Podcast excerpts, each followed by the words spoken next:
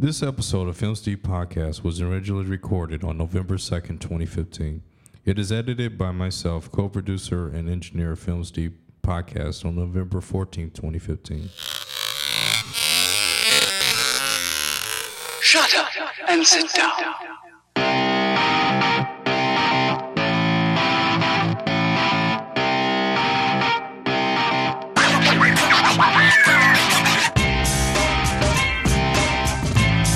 Thank you for tuning in to Films D Podcast, Episode 3. I'm your host, Richard Thomas. Today's guest, we have co creators of one of my favorite networks, Christmas in July, since 1982, Karen Rose Bruning and Artemis Jenkins.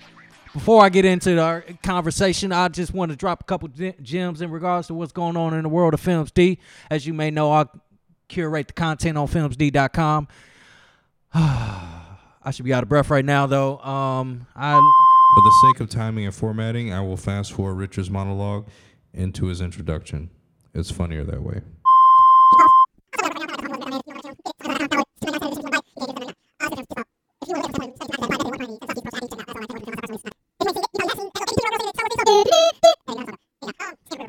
enough about the world of film news. Thank you to the both of you for taking this call and interview with me on Films D podcast. I'm excited to have you as guests.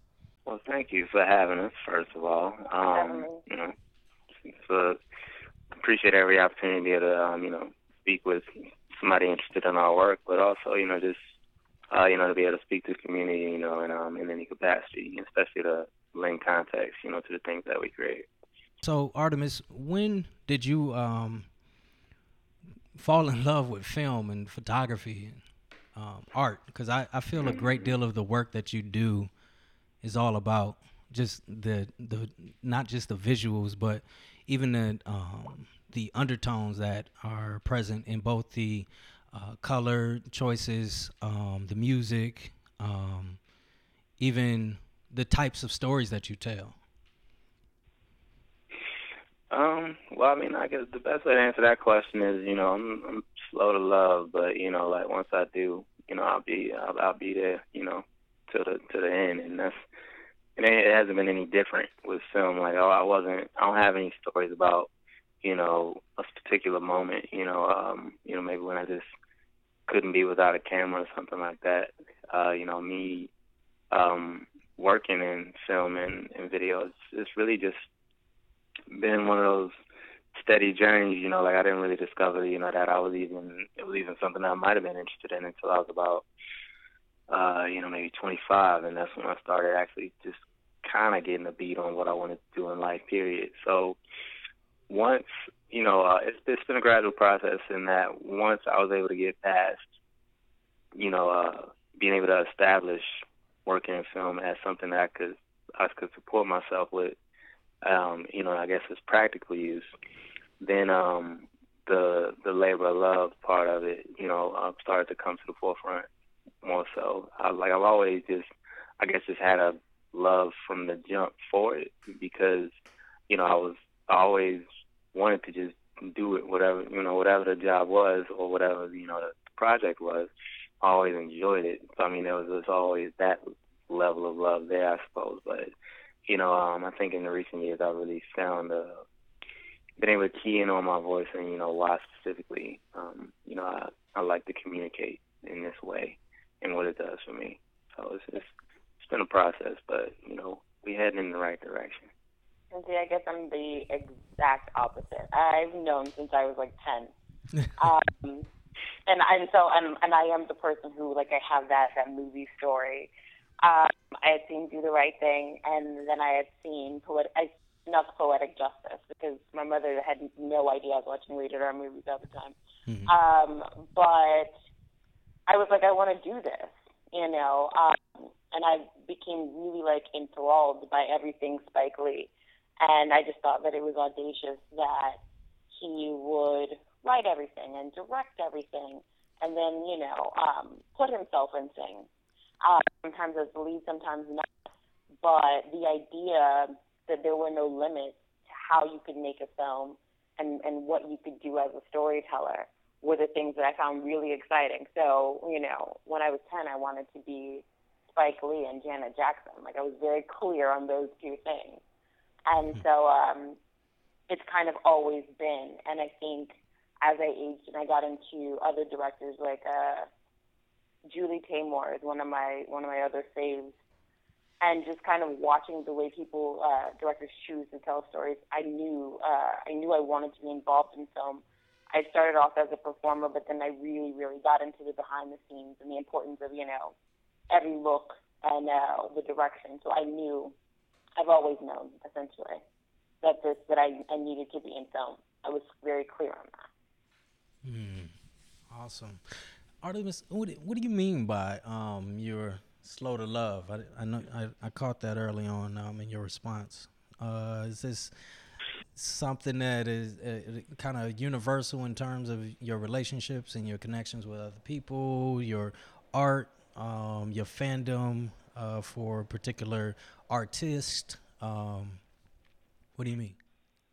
I mean, it's um, it's something that is more present in my personal relationships than anything. Um, you know, I just, you know, you got people who, when they meet people, they just all up on them and they can't be without them, and but they only known them for like two hours. They ain't shared nothing but, you know, some cheddar bay biscuits, and they friends forever, and you know, all of that. Yeah. And you know, some people like wear that heavy emotion, you know, like right on, you know, their chest Mhm. and you know they you know just as quickly as they you know come to love somebody they can just quickly be like all right i'm good and you know i'm not like that um you know uh when i meet people um yeah it, they get a, they get parts of me but you know i i give them i give them all the good stuff as long as you know like you know they stick around Mhm. and um I guess just in terms of me being able to just you know, as far as film's concerned, it, it isn't really about you know me having to I guess decide that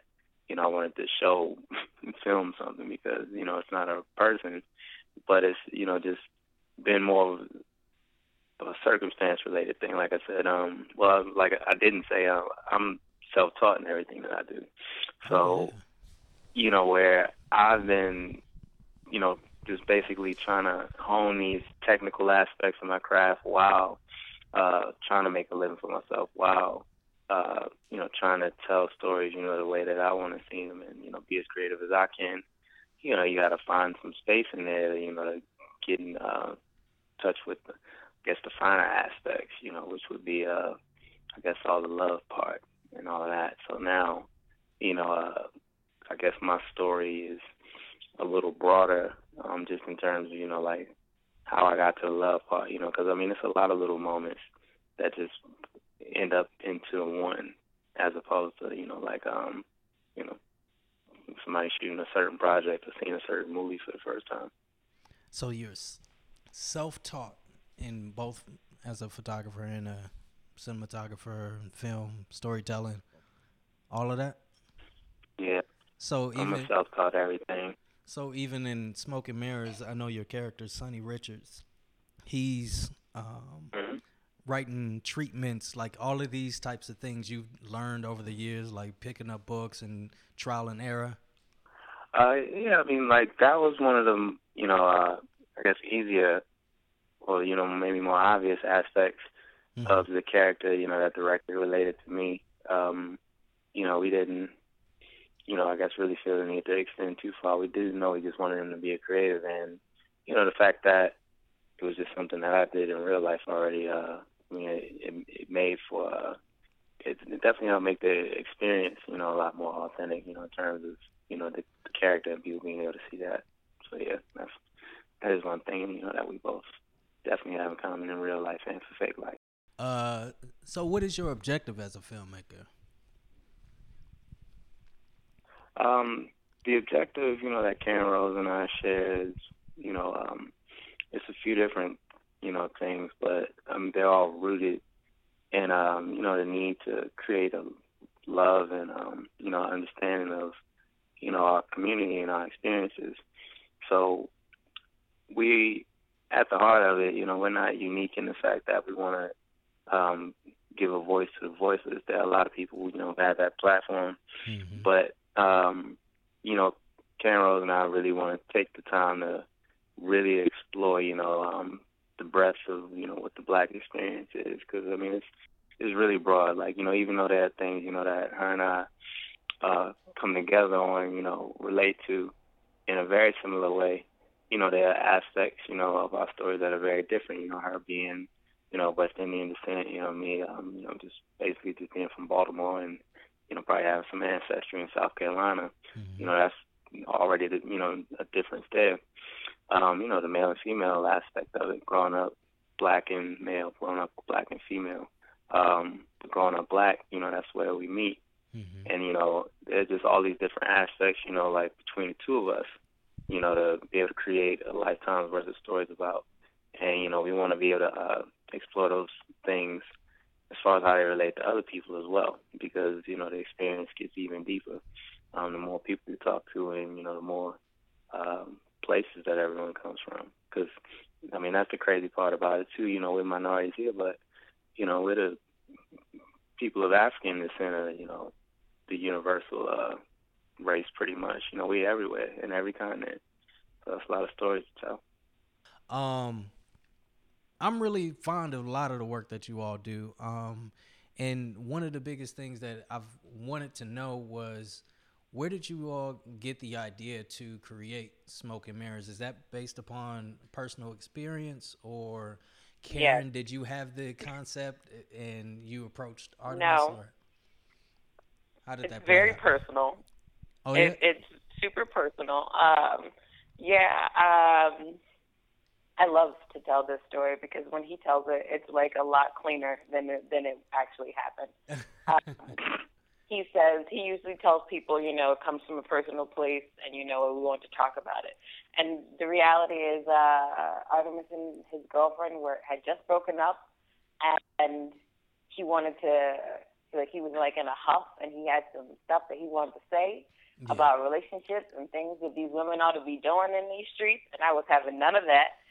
So um, he came back and he had an idea for the first episode. He completely pitched me the first episode, Mhm. and I wrote it, and then I wrote three more, and I was like, here, here are the first four of this, Uh, and it kind of just happened. Maybe like in a week, two weeks, I think we the first four episodes were done, wow. and that's when we, so we just we went from there. That's incredible. because I think well after after he pitched the first episode, um, a lot of what I wanted to say had to do with my take on his relationship Mhm. and the relationship of a lot of my guy friends. Mhm. Um, the the stories of Phil and Jeff are, you know, a lot of them are the stories that about their actual lives that I kind of turned on its ear and added, you know, more comedic value to Yeah. but a lot of it was uh it was my response to a lot of the things that I had seen my my guy friends do and a lot of the, the crazy decisions that they made. And so that was the story. But it definitely started from AJ and his girlfriend breaking up. All right. All right.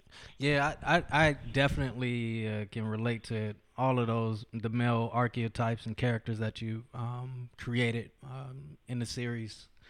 Uh, one of the reasons why I connected so well, much with that series was because, like, I had gone through a similar experience uh, myself, um, and was going back and forth between two women, uh, and yeah, I just I, I was like, ah, this, this brother know exact. I just like it. Just it feels good to be able to connect and know that somebody else is, has a shared experience that you've, you know, gone through yourself, and then to be able to see it um, told in such a creative manner is just one of those things that's inspiring. Uh, I just had to keep watching and at one point like I, I felt like I could write some episodes or I could be like yo this would be dope if you so but um I'm, I'm sure you all are are there any plans for another season or I'm that- not telling. okay all right no that's fine Uh, I mean I, No, I know there was totally and fine. was there was there and was there a particular reason why there was uh, maybe a there was a lapse in a couple months or a year I think between season There one and two Well, here's the complete transparency is that when we finished season one, I was done with it. Oh. Um, I, in general, I like to tell a full story, and when Mhm. I'm done with a story, I'm done with it. Mhm. Uh, if there's more to say, then I Mhm. go back and say things. Mhm. And I think the way that that I left it, if Dixon had anything else to say, then then I could t- keep telling the story. But I was really over Dixon. I Mm. found him really obnoxious uh, by the end. but uh, what really happened is that the fans just started to really pick it up, and they got a second wind. Um, uh, two, a, a really major blogger posted it, uh, Hey Friend Hey, Uh-huh. and the numbers skyrocketed. And then we got a, another move by uh, MadameNoire. We were Yeah. on their top ten. We were number one actually on their top ten list of Black web series. Uh-huh. And then I couldn't, I couldn't not do another one. So I did it. I went to write the second season, but uh, yeah, I don't. Dixon is my least favorite character, so it, it required that I go back in and you know figure out what he has to say and actually kind of deal with his shenanigans all over again. so I mean, I always leave myself room because if there's something else to say, then I'll say it. But so I won't say if there's a season three. A lot of the characters have been asking for one, so we'll see.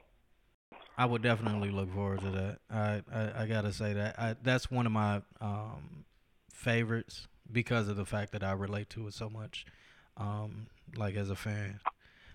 But um, there are quite a few other projects that you all have worked on, and I would love to talk about those more. So, uh, most recently, um, the project, if you know the words, feel free. Uh,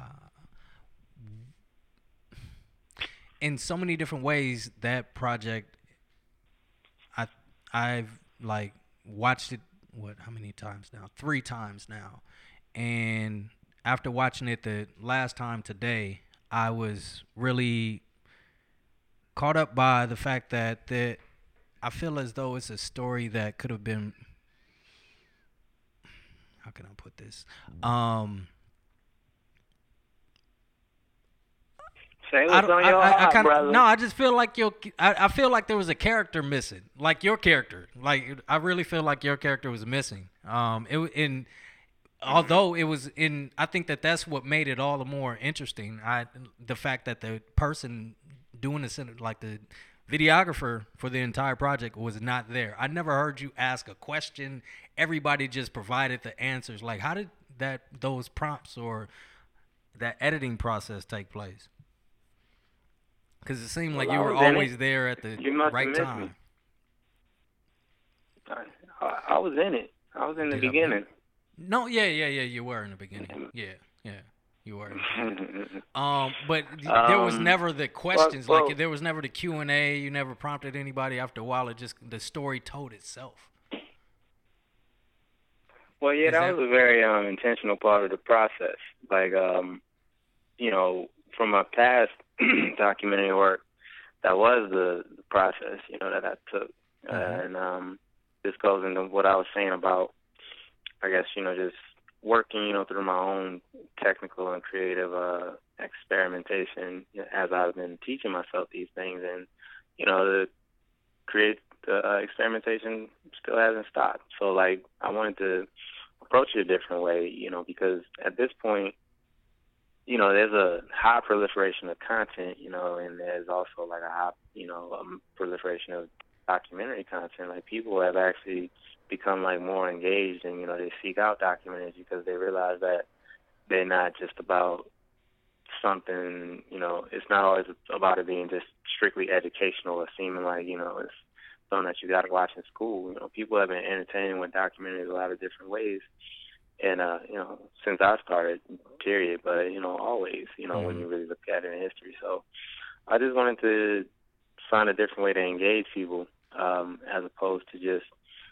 basically sitting them down in front of somebody who I sat down in front of myself and, you know, having them tell us a story. Like I, I wanted to figure out a different way to do that. I feel like um well I know for certain that there are ways to blend, you know, those elements of a narrative and documentary, not just because, you know, I experimented with them, but the, the funny thing about it is, you know, as I was making the decision to do it, like I've been running across, you know, all these different films, you know, that, uh, you know, have done it before me. Mhm. So it's helped you know um, inform you know my decision making process for future projects, um, especially me having done it. Because sometimes you know as artists there are these, these things you want to do, Mm-hmm. and you hope you know try to create the perfect set of circumstances so that you can do it. You know, because maybe you hope you don't mess it up.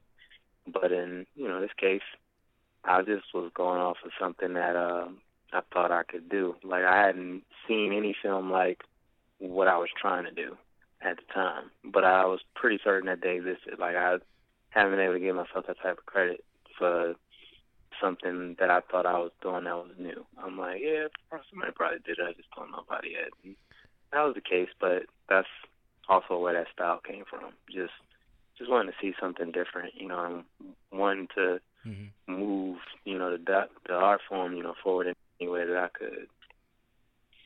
Right.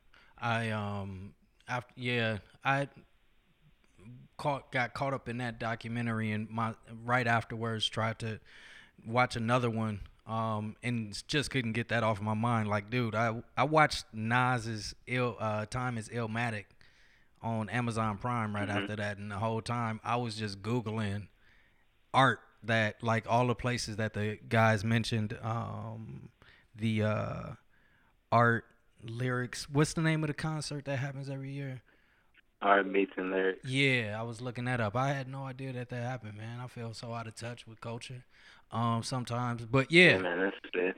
It's, it's their eleventh year. yeah yeah see i'm i feel yeah i'm i'm, I'm guilty i'll i'll admit it um i'm learning that's okay, man. That's what we're here for. And that's exactly what I was about to say. I'm definitely um, looking at you all like you're the experts, and I am astonished at the fact that you are self-taught. Like I would have thought that you've gone to school. Um, I, I don't even gotten your masters, and everything that you've done is so far has just been genius and ingenious. At is a better word for it. Um, and to have a collaborator with uh, Karen Rose, I think that um, you all are all eh, phenomenal working together. How did you all? How did you both get come together as creatives? And We met in college. You met in college. Where'd What'd you say? Where'd y'all go to college? I said outside Cam, he trying to make us blush. I'm silly. No, we met in college. We went to uh, Tuskegee University. We're Tuskegee alums. Oh, word. That's what's up. Uh, a couple and uh, quite a few of the other actors in um, Smoke and Mirrors, they went there as well, if I'm correct, right? Absolutely. Okay. Tuskegee gets a shameless plug every chance we get. Nice, nice. That's Like no doubt. that's if you notice the character Phil always he I think there's one where he's actually just wearing a cowboy hat because that's what he does.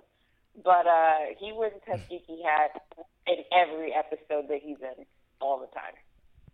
Like there's Fresh. you know tons like uh Leilani's character when she's leaving I think in episode two of season 2 she Mhm. walks out with a Tuskegee bag. You'll see a Tuskegee hat in Dixon's house. You know, so Tuskegee gets like these random looks all the time. I dig it. That's what's up. Um, so what year did y'all graduate? If you don't mind me asking. What? I mean, I, I feel like I feel like we're peers, but I I'll, I'll hold off.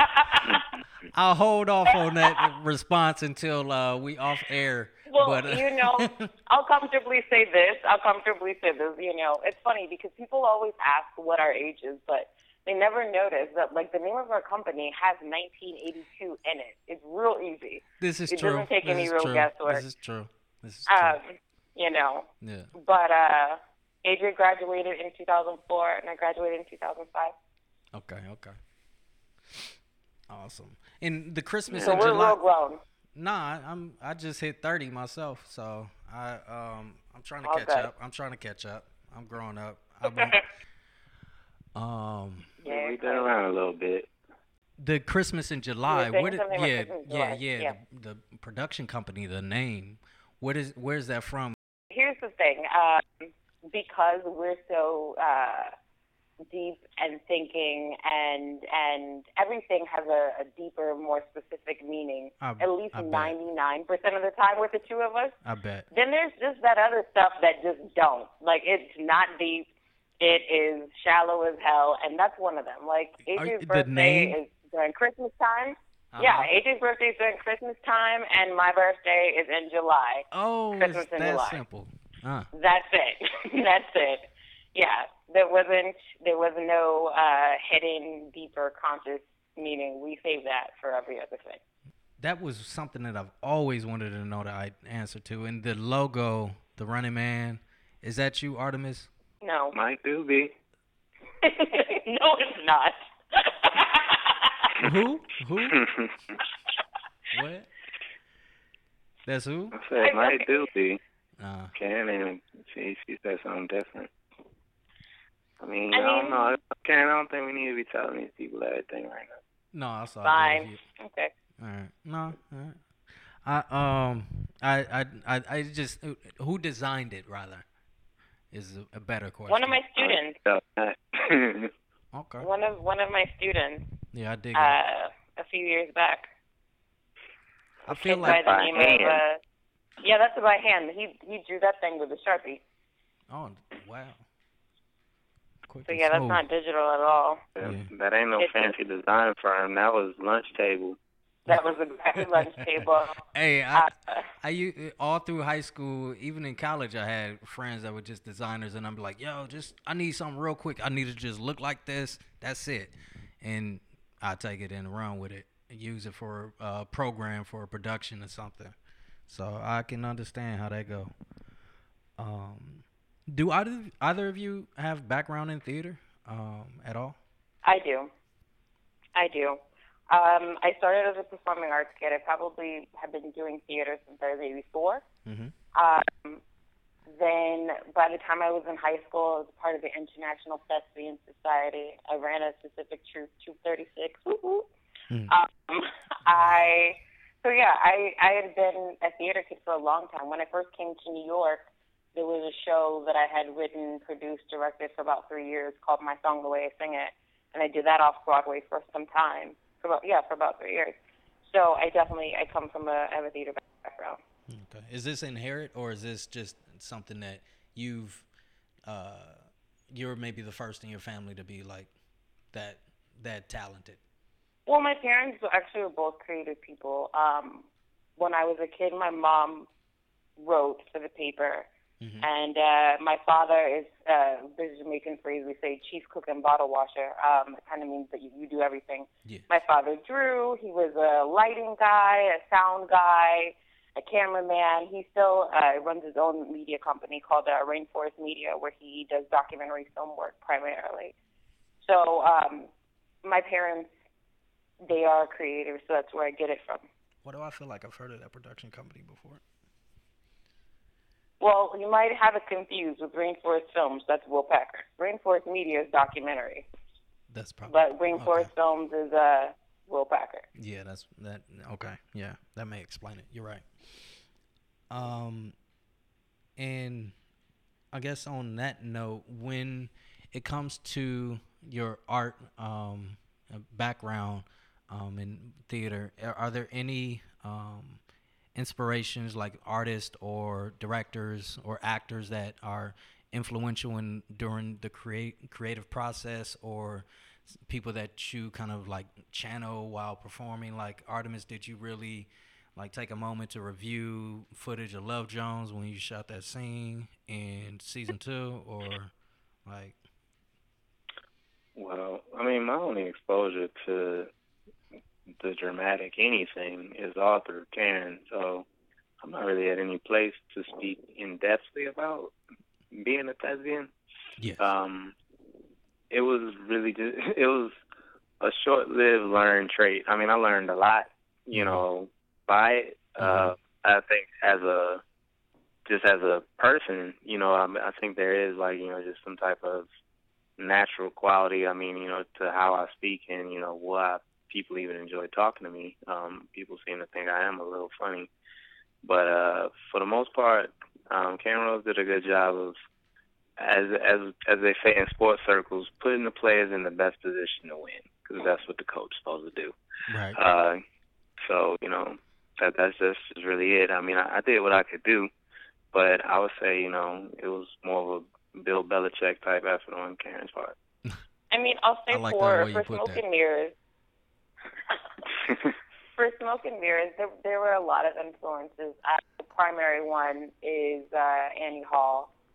Annie Hall Hmm. definitely was our primary, uh, based on how it was shot, based on. Uh, if you really look at it, if you know the story of Annie Hall, Mhm. um, Dixon is so is very much Alvy Singer in so many ways. Um, and yeah, and I the was voiceovers, intentional. the yeah, the very self-aware. Absolutely. Yeah. Absolutely.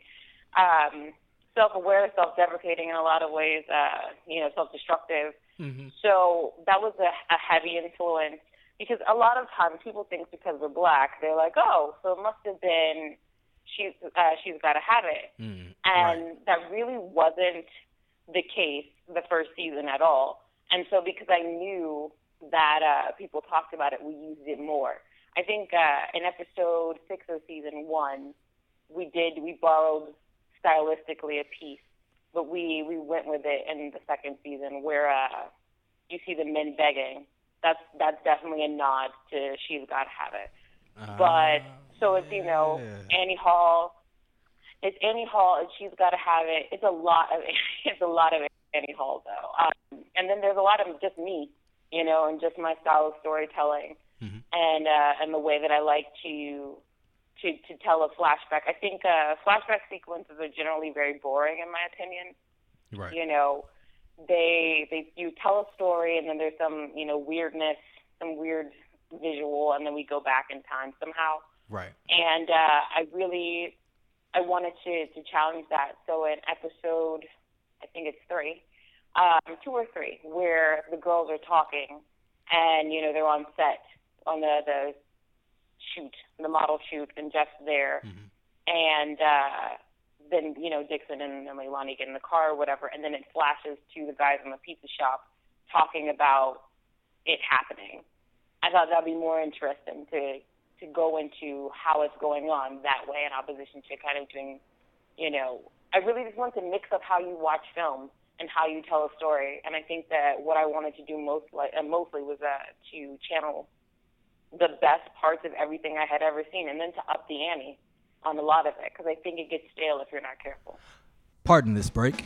We thank you for listening to Films D Podcast. If you're interested in being a sponsor or would like to be featured on a future episode, please feel free to contact us at filmsd at gmail.com. That's F I L M D E E at gmail.com. Thank you. Now, back to Films D Podcast, episode three, featuring Artemis Jenkins and Karen Rose Bruinick, co creators of the Christmas in July since 1982 there's a lot of thought that goes into the process that uh, you all do throughout the creation. Although you just made it plain and clear that you all created what the first four or five episodes in a week, right? Hey man, I got a great imagination. all right, all right. Um, and I, I guess I'm trying to get back on track with the questions so that uh, we don't lose sight of uh, both time and um, just making sure that I uh, keep us uh, on point. Um, when you were writing uh, the, um, when just kind of, I, I kind of want to get inside of what the writing process was like. Um, was it formatted like a TV show or a screenplay or I don't I I'm I've never written any complete projects. I've treatments. I maybe wrote like the most 25 pages and then I stopped because I didn't like the dialogue for a project or something. And I, I, I, what kind of format did do you uh, empl- deploy when you're creating um, your writing your scripts?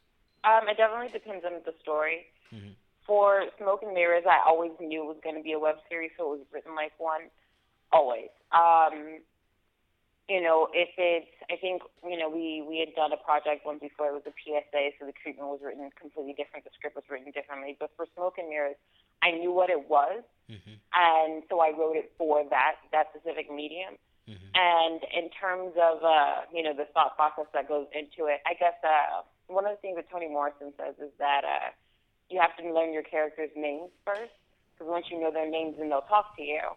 And it's it's always interesting when I try to explain it to people who aren't writers, because I sound like a crazy person, but the characters have to do the talking. They have, you know, and I have to stay honest to what they would do and what they would say. There's tons of things that, uh, if you watch the dynamic between the three male characters, so you know, Dixon, Phil, and Jeff, Mm-hmm. it's very specific. You know, Jeff responds to things in a certain way all the time. I couldn't have him go crazy on on Dixon without context because that's not Jeff's character. Mm-hmm. But on the flip, you expect Phil to say the wildest thing all the time, and whatever it is that you're thinking, he's going to say it times ten always. And uh, and Dixon's in the middle, which generally is how men are characterized in everything. When there's a group of men, there is the one guy who's the cool guy who everybody's paying attention to. Then there's the corny, lovable guy, and then there's the other guy who could be cool if he wasn't such a douche. And that's generally the the formula for three men and almost everything, regardless of you know black, white, and different. That's generally how it's how they're they're molded in any script. And uh, so then it, it just is imperative that they they talk and that you know you get their voices right and you say the things they would say. You know, I don't write. None of their language is the same. I don't rely heavily on the actors to know exactly what tone to give things. I really write it the way that I'd like it to be done. Um, it's one of the the luxuries that you get when you're the writer director Mm-hmm. because you're the boss for real, and so you get to see that it goes the way that you want it to, and that way. So I was, you know, very specific in the story that I wanted to tell, but a lot of it was having to listen to what made the most sense. You know, I couldn't just make Dixon's life roses because that's not that's not indicative of his character at all. Like he likes a little mess, he likes a little pettiness, he likes a little uh, drama, and if there isn't any, he'll make it. And uh, so I had to be really authentic with the way that I told him. with that being said, uh, when because there's no particular type, like would you? I guess as you were speaking, it, you kind of reminded me of uh, the uh, relationship or the work of uh, Gina Prince-Bythewood um, and her husband. They both are writer, directors, uh, producers. Uh, they wear all those hats. Do you? Are, are there any um, either current or past artists that inspire any of your your work or your style or uh, keep you motivated as a uh, creative? I'll be really honest and say that my style is very much my own. Uh, it's my Karenism that you get tons of thrown at you. Uh, generally, if you know me very well, you can hear my voice in my work. I think now who motivates me is, is, is a different kind of thing. I think I'm motivated by really everybody who's doing those things. Um, definitely as a black woman, it's a really exciting time in, in television and film because, you know, black women are, are kicking ass everywhere and uh, telling stories in different ways. And that's exciting. So it kind of just, it keeps you motivated in that you really can do whatever you want to do. You know what I'm saying? You know, one of the most powerful people in primetime television is uh, is a black woman, and Shonda Rhimes has been doing it for so long at this point, and she's now synonymous with you know TV hits. And so, with ideas like that, and you know, with Mara Brock also you know doing very well, it puts me in a place to just know that I can do this the way that I see fit as a storyteller. And, you know, in terms of, of our partnership, you know, Artemis and I keep each other very balanced and it, it kind of just works. It works in a way that if everybody else has decided that, you know what, we're going to do things the way that we see fit and we don't have to tell one set of stories and that black folks are not a monolithic, homogenous group of people necessarily. We're very different. We do things very different ways. And we really can just do it how we see fit. And that, I think that's what's inspiring. Um, I mean, I've been, if anything, I may be a little bit more influenced by certain creators. I mean, there are people who work that I admire, but it's a list that, um, you know, it's always open for addition. So I, I don't, I don't really have like a, a hard, you know, three or a top five dead or alive, um, you know, because sometimes I just, you know, might like a piece of what they did better than, you know, whatever they may be doing now or, you know, whatever happened after that one thing that I like.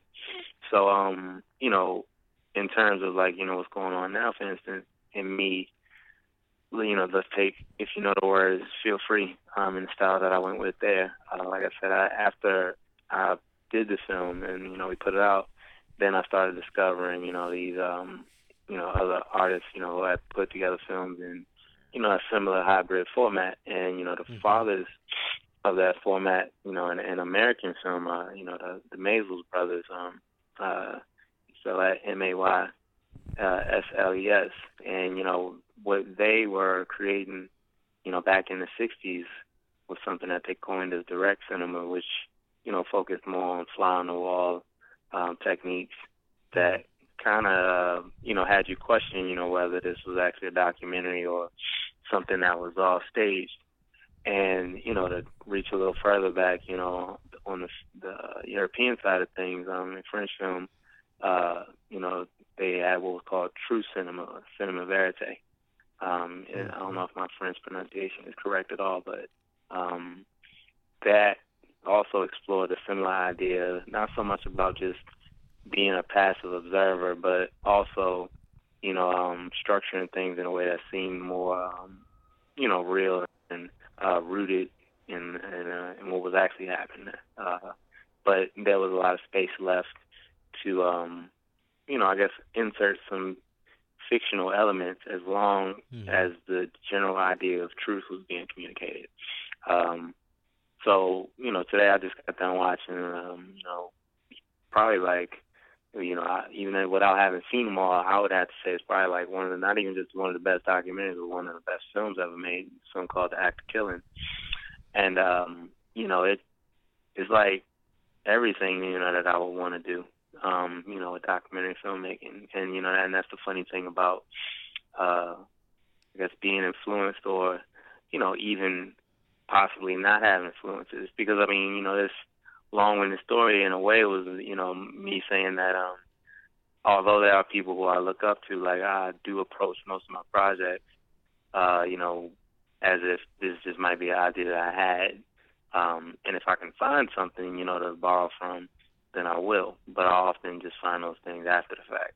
Like I don't really go into projects, um, you know, I, like I don't have anything that I'm going into. Yeah, I really love Do the Right Thing. It's one of my favorite films, but I'm not going into any projects looking to make Do the Right Thing. Like I look at projects, I look at people's films to see what not to do, not you know in a disrespectful way, like somebody sucked or something, but Mhm. all right, well, this happened this way, and this is how they did it. So how can I add to it? Or how can I put my own, you know, as opposed to Karenism, put my Artemisism on it? That's a mouthful, but you definitely do that with each project you produce, man. Um, I uh, I'm gonna have to check out that film, Act of Killing. Uh, you it kind of reminded me of this. Sh- uh, I don't I've never seen it, but the way you described it reminded me of this film uh, called Maniac, uh, created by Kid Cut by Shia LaBeouf, uh, starring Kid Cudi. Uh, came out back in what 2011 or something like that. It's way deep. It's, it's way deeper than that. It's way you, deeper. Um, yeah, you, yeah, you might you clear out some time and you know some brain space. hmm Um, you know, because it ain't it ain't it ain't a simple watch. Um, There's a lot going on in that film. Like the director's cut is two hours and forty five minutes long. The film itself is two hours, so either way gonna have to sit your butt down for a little while and, you know, get engaged with it. Is that a film I'm gonna have to watch one or two times to get it, or? You'll get it the first time, Okay. but it's I, honestly there's a lot there's so much to it visually and you know just the the amount of subtext that's in it. hmm um, you know, de- depending on you know y- how a person's brain works, you know, they, there could be things in that film that they don't understand, you know, till like five years later, you know, or the, or the eighth or tenth watch. So, um, you know, it is that deep a film, you know, you should of- check it a couple times. It's, it's not, it's it's not black and white at all. Got you. Um, have you ever seen this film, uh, Symbiote uh, Psychotaxiplasm, Take One, by William William Greaves? He was a documentary. what's the name of it? Have you ever seen it? No, I'm saying what's the name of it? Oh, Symbiopsychotaxiplasm, Take One. Nah, I would remember a title like that. I haven't seen it. Okay. Yeah, it's it's a experimental documentary. Uh, William Greaves uh, is uh, known as a documentary uh, filmmaker. Um, he was also on the production team of I want to say Do the Right Thing, um, and uh, the film basically is it's it's a film uh, where the production team, the actors, everyone is a part of the film, and William Greaves has basically got them out there shooting the same project day after day after day, and they don't understand what he's trying to accomplish because he has like three different films, uh, production teams filming uh, each other and the scene, and they're uh, it, it it becomes an experiment in and of itself about um, just how uh, the production process works, and I, I think that's a simple way, the simplest way to put it.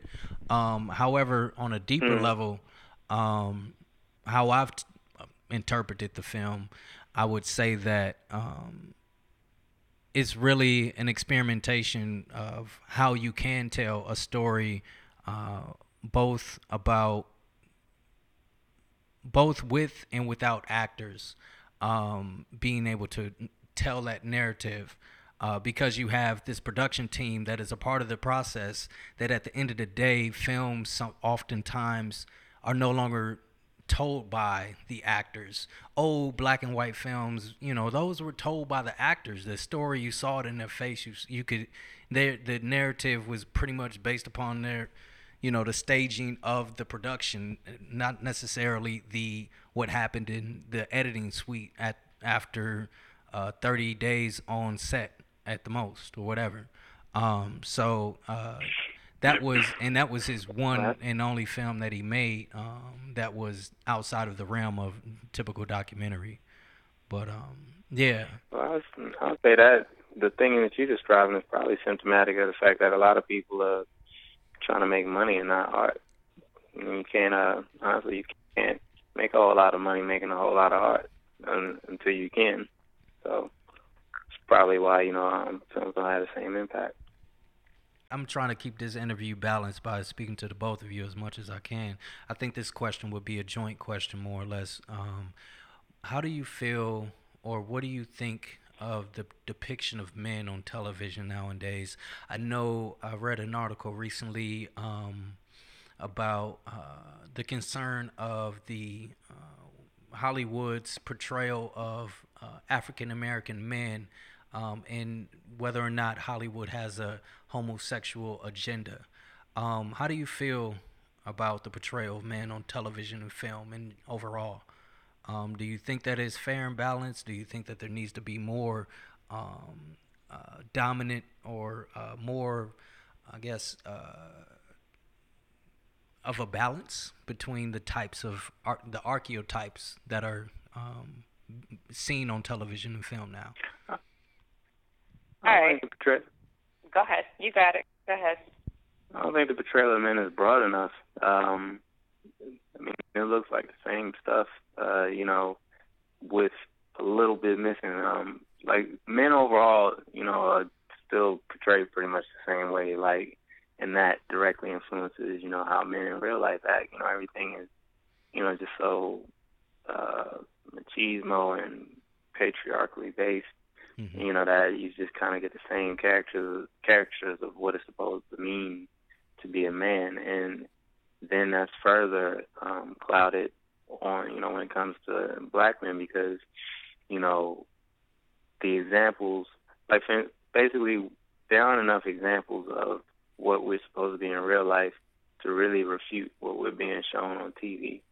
So you know when you're somebody who isn't really sure of, you know, like uh I how a man is supposed to be and you hear um, you know, the songs that are being sung sung about, you know, um, you know, whether it be R and B, uh, rap, um, you know, the some of the things that that you see in reality TV and music videos because I mean film wise I mean it, it's it's it's not that much happening, you know, to where people are I guess constantly seeing, you know, um I guess men in film. I mean, on TV, you know, shows like uh, I mean, Blackish, you know, that's what I understand to be, I guess, one of the more balanced portrayals of, you know, um, just black family, not even just black men. Mm-hmm. But you know, with reality shows dominating the way they are typically, um, I mean, you see a lot of different representations of black men. None of them really positive, though.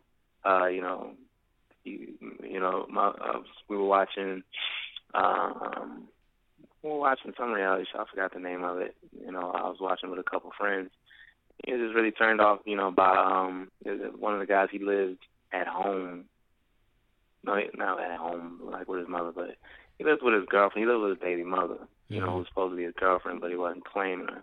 And then when she found Mhm. out, she had a problem with it, and you know, like he just, you know, it, it, it just didn't make him look good because you know everything that she was saying, like she was like, you know, you stay at my house, you know, da da da da, you mind, blah blah blah, and you know there wasn't anything that he could really do to say otherwise, you know, because he had put himself in a position to be you know, what a lot of people would view as less than a man, you know, because like he has to live under somebody else, you know, essentially under their rules.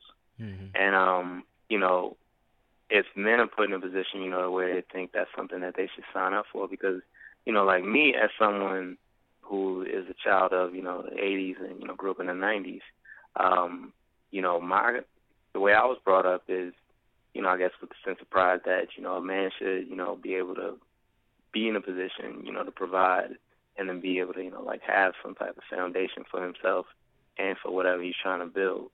And I don't know if this generation really has enough context to even understand what's wrong with the image of a man on a reality show, um, living strictly under, you know, somebody else's roof. You know, it's nothing wrong with uh, you know, a woman being able to support a man or having the ability to do so.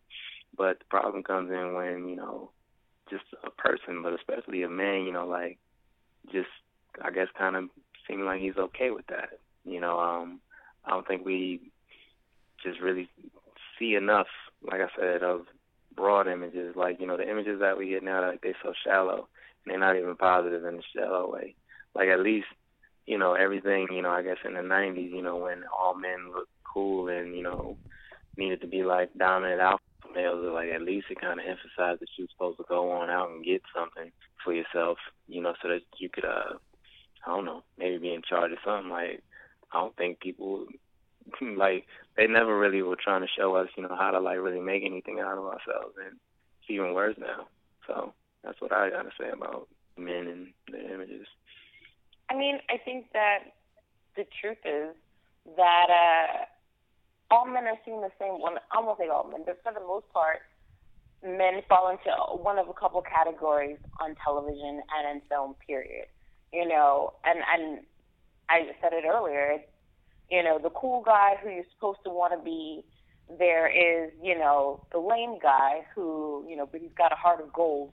Nobody ever wants to pop to be in that guy, but most more people are that guy than aren't. And then there's the guy who's in between who, you know, but kind of does too much. And that's that's the formula you see on Seinfeld. You see it on every pretty much every show where there's men. I think uh, that you are seeing more kinds of men, but you know, in a lot of ways they aren't good. I think that you know, um, it's actually honestly it's a breath of fresh air to see homosexual men on television because you know what, homosexual men exist, Mhm. and I think that the idea that again that black people are a homogenous group of people and so all black men have to be the the smooth guy who gets all of the women the criminal or you know the down and out loser is ridiculous.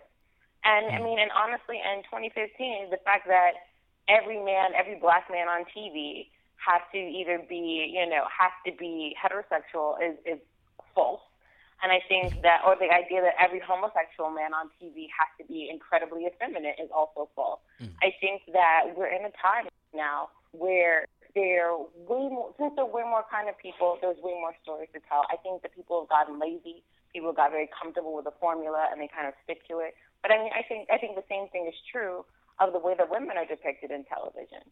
It's boring. You know, every there's you know one of three kinds of women, really one of two kinds of women, three all the time, and hmm. it's people weren't digging any deeper. People weren't telling stories that are even true about themselves for the most part. You know, where where are the stories about the women who are married and making more than their husbands? Where are the stories of, of that and how they're actually making it work? You hmm. know, what are the stories of, of, of people who are working?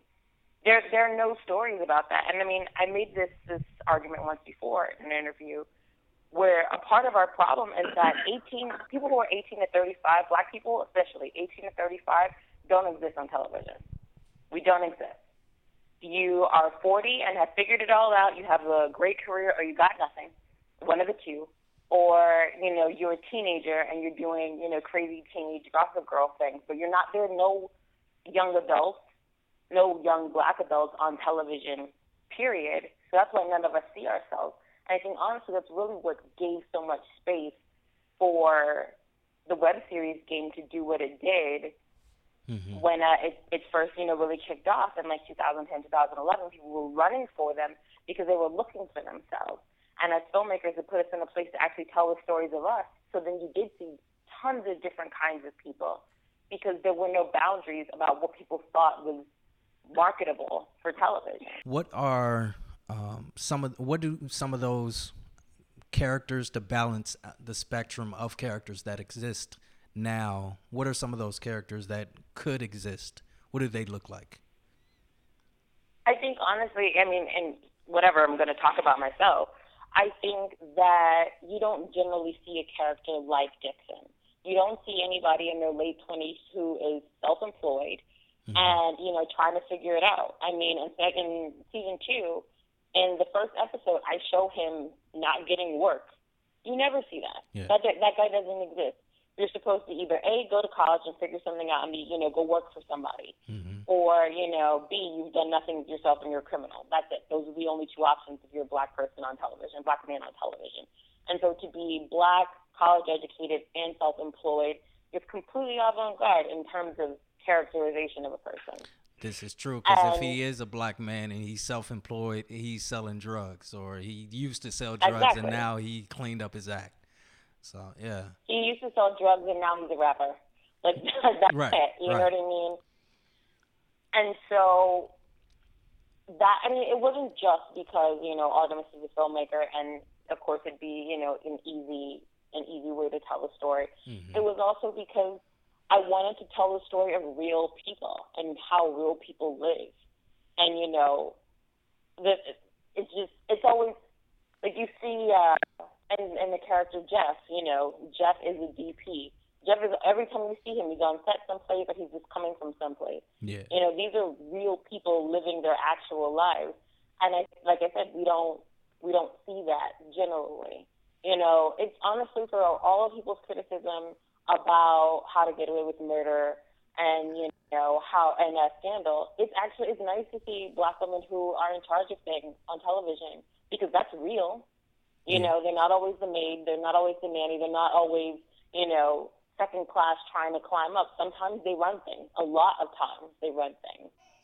And so I think that those stories are important to tell and um, and that's really you know what we try to do and how you see people in completely different spaces. I think that's the way you do it. Is really start to tell the truth about the way that you live. I don't think that you have to reach very far to find you know groundbreaking stories for people of color because there's nothing groundbreaking on television. It's pretty much what you know. So I think start with how you live. Start with your actual friends and how they live and you tell the truth about your own story. And that's how you balance it. You don't know how many friends or even uh, people that I, I guess I call friends um, that I've told this that very same thing to in terms of being able to go out there and tell your own story. Just be true to who you are. Don't try to be over the top with it or artistic or just do do what you know and everybody will come and celebrate you because I mean you started at a, a, humble place. That that's where you start and that's where people are going to accept you. They're not going to accept you as this almighty creative uh, genius at the beginning because at that moment you're you're going to be on this pedestal and everyone's going to knock you down. So yeah, I, I understand that um with that last point you made. Um, but um, I uh I know that there are a lot of stories that definitely are not being told that can be told. Uh, um, I would love to talk with you both offline. I don't know. Are you ever interested in collaborating with others? I know Karen, you Karen, you've um, sorry, Karen Rose, you've um, worked. You've most recently uh, worked in collaboration with um, Andrea Lewis. Andrea Lewis. Yes. Are there other collaborate? Uh, tell me about that actually, before I go it any Um, further. With what is that like? okay, and what so- is what what are the projects beyond uh, complicated? That's one. Is that right? The name of the show is Beyond Complicated. Yes. Okay. Um, and Uh, I'm not going to ask you a lot about it because I know that that's something more. So um, I want to be able to talk about both you and Artemus's work. Um, but you all are you've collaborated with Andrea Lewis. Are there any other collaborations that you've had or or planning to have in the future? Well, I think we're always open to collaboration. Um, I think that, I mean, because honestly, uh, if you know the word soul free is absolutely collaboration. Yeah. Uh, you spoke to the fact true. that uh, you don't see a lot of Artemus, but you see a lot of Sean Foy. Um, and Sean Foy is really the, you know, the narr- the narrator in a lot of in a lot of ways uh, of the film. And so we're always open to Is Sean the dark skinned one that's drinking at the beginning, or is Sean the light with the hat. Okay. With Okay. the dark skinned guy with the with the, The- hat with the and hat. the amazing laugh. Yeah, yeah, yeah. Um, but yes, yes. So um, it's it really is a matter of you know being on the same page in terms of you know the kinds of stories that we want to tell. But yeah, we're never we're never anti working with other people. I think that there's a there's a magic really in uh in finding out what other people have to say and really kind of joining forces when when it's right.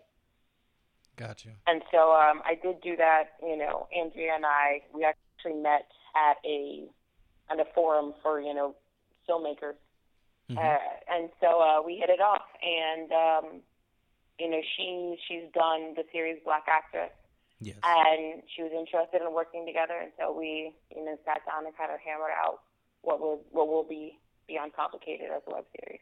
Okay, and, and that's a production from uh, Jungle Wild Productions, uh, created by Yes, both Andrea Lewis and. Brian Walker, right? Um, Yes. Got it. Um, Artemis, you're not gonna be, you're not uh, one to quickly fall in love. Um, but are there any people that are currently creating? I guess I'm gonna rephrase this question for you. Any creators that you know of now that you would love to collaborate with in the future? Um. uh, I mean, no, someone that I- nobody outside of my immediate circle. Yeah, I was gonna say more than likely. Um, your- I got a lot of. Yeah, I got a lot. I got a lot to do. I got a lot of work to do with family. So, uh, you know, me and family, we gonna get the house right before I start talking all that fancy talk. No doubt. And uh, and I take it that um, a lot of the work that you have created up until this point has been a matter of uh, building that family, right? Yeah, because like I know enough about um collaborating with other people and you know I guess the entertainment industry as a whole to know that being able to create and just work with people that you actually like is a luxury we're not all afforded. You know, I mean, you know, think about all the people who complain about somebody every week, every day that they hate working with, and you know, you you kind of want to just be like, why don't you just quit? Find some people that you like to work with, and um, you know, that could be the answer to their problems. But for whatever reason, you know, people tolerate the hand that they're dealt, and you know, I've been building up. um you know, my career in a way where I don't have to make those type of compromises. Um, there, there will always be new people that you have to adjust to and, you know, uh, make compromises with and, you know, just learn to love in the process of working with them. Um, but in the meantime, you know, while I got, um, you know, people like Karen Rose to work with and, you know, um, uh, other creative partner that people know about, Maya Bailey, and um, you know, even on the new side of things, Sean Foy. Okay. Um, so I'm gonna stick with those folks because I mean, you know, we've have talked about a lot of cool ideas and you know, figured out a lot of different ways, you know, that we can, you know, make each other pretty wealthy and you know help our community. So um, I want to explore that first. Okay, okay, I respect that, man. And you definitely, I gotta say, you, you spoke to my spirit uh, just now. I don't, I, it, it, it, for so many different reasons, I feel like I've, in more ways than none, compromised myself. And you know, this isn't what I do all day, every day. I, I would love to, um, but I gotta pay the bills, and so I don't until I get to a point where I know that this is something that will get me what I need out of life. Um, not necessarily what I want, but um, I I'm learning, and I'm definitely going to take what you just said to heart uh, myself because I, I want to get to that point where I'm doing nothing but working with people that I love to be around and enjoy working with. Um, and I really enjoyed this interview uh, with both of you. Um, I hope that you you both enjoyed it as well, um, um, and would Oh, yeah, share it online. Um, I want to let give you both the opportunity to. Uh, what were you about to say something, Artemus? No, go ahead. What is it? Oh no, I was just going to say I, before we go, I just want to give you both the opportunity to uh, tag any and pro, uh, promo any um, works that you have done, um, as well as your your social media for people to follow you. Where can people follow you both at online, um, and see more of your work? You mind sharing that? Uh, sure. I mean, our work is at ChristmasInJuly1982.com. Uh, you can go to our YouTube channel, which is, you know, youtube.com Christmas in July uh, 1982. Um, you know, we did POP. We have a, a new POP getting ready to come out. We're in production for that now. People have been asking for it. So I do. I listen to everything that, you know, the fans ask. I read all the comments because I'm kind of insane that way. And uh, they want it, so we're about to give it to them. That's We're what's, definitely about to give it to them, so you can be on the lookout for that. I look and, uh, forward to You can follow me. Yeah, it's gonna be dope. You know, uh, and I guess and then you can follow me at uh, the Karen Rose on Twitter, on Instagram. That's where I'm at. Yeah, Artemus Jenkins, everything uh, for me. A R T E M U S Jenkins, J E N K I N S, uh, on the Twitter, on the Instagram, on the Facebook. Uh, what else? In life, like in in life for real, like, 'cause I mean, there's a lot of people, you know, especially in Atlanta, you know, my home base. You, well, I'll be in the same room with these people on a weekly basis and then they'll wait till they get back on Twitter or on Instagram and tell me that they saw me in real life. It's okay to talk to people in real life. You know, like I come from that time where you know we had to know how to talk to people. You know, when you see them, because you know you couldn't do things like get a job if you didn't know how to talk Mhm. to people Mhm. or a girlfriend. So you know, I think people, you know, should practice as often as possible talking to people. Uh, and yeah, if you happen to be a fan of you know what we do, um, come actually talk to us in real life. I Yes, come say cool. hey. I'm I'm gonna do that when I'm in Atlanta next time. I, I, I, last year I was there. I'm gonna come next time, and I'm gonna hold you to your word. I'm gonna hit you up on Twitter and be like, Yeah, "Yo, we got to meet in real life." So No, for real, it's, it's all good. I'm just me. I don't know what people think when they just staring at me and you know being scared to talk. I have no idea what that experience is like. I'm pretty sure that you are the man where you at, and so that comes with the territory. I'm not exactly Christian Bale. Um, but you, uh, I, I just want to again plug y'all website, Christmas in July, recently redesigned. I gotta say, I love it. I work as a designer by day, so um, I definitely am a fan of the work. Um, come along. I, I've I've been watching for a while, so I'm loving it. Um, keep it up, and thank you again for this opportunity. Um, I want to say thank you to anyone listening. Uh, please feel free to follow Films D on Twitter. Uh, check out the website filmsddee.com. Uh, thank you. Peace. Thank you. All right. Um, Peace in the middle.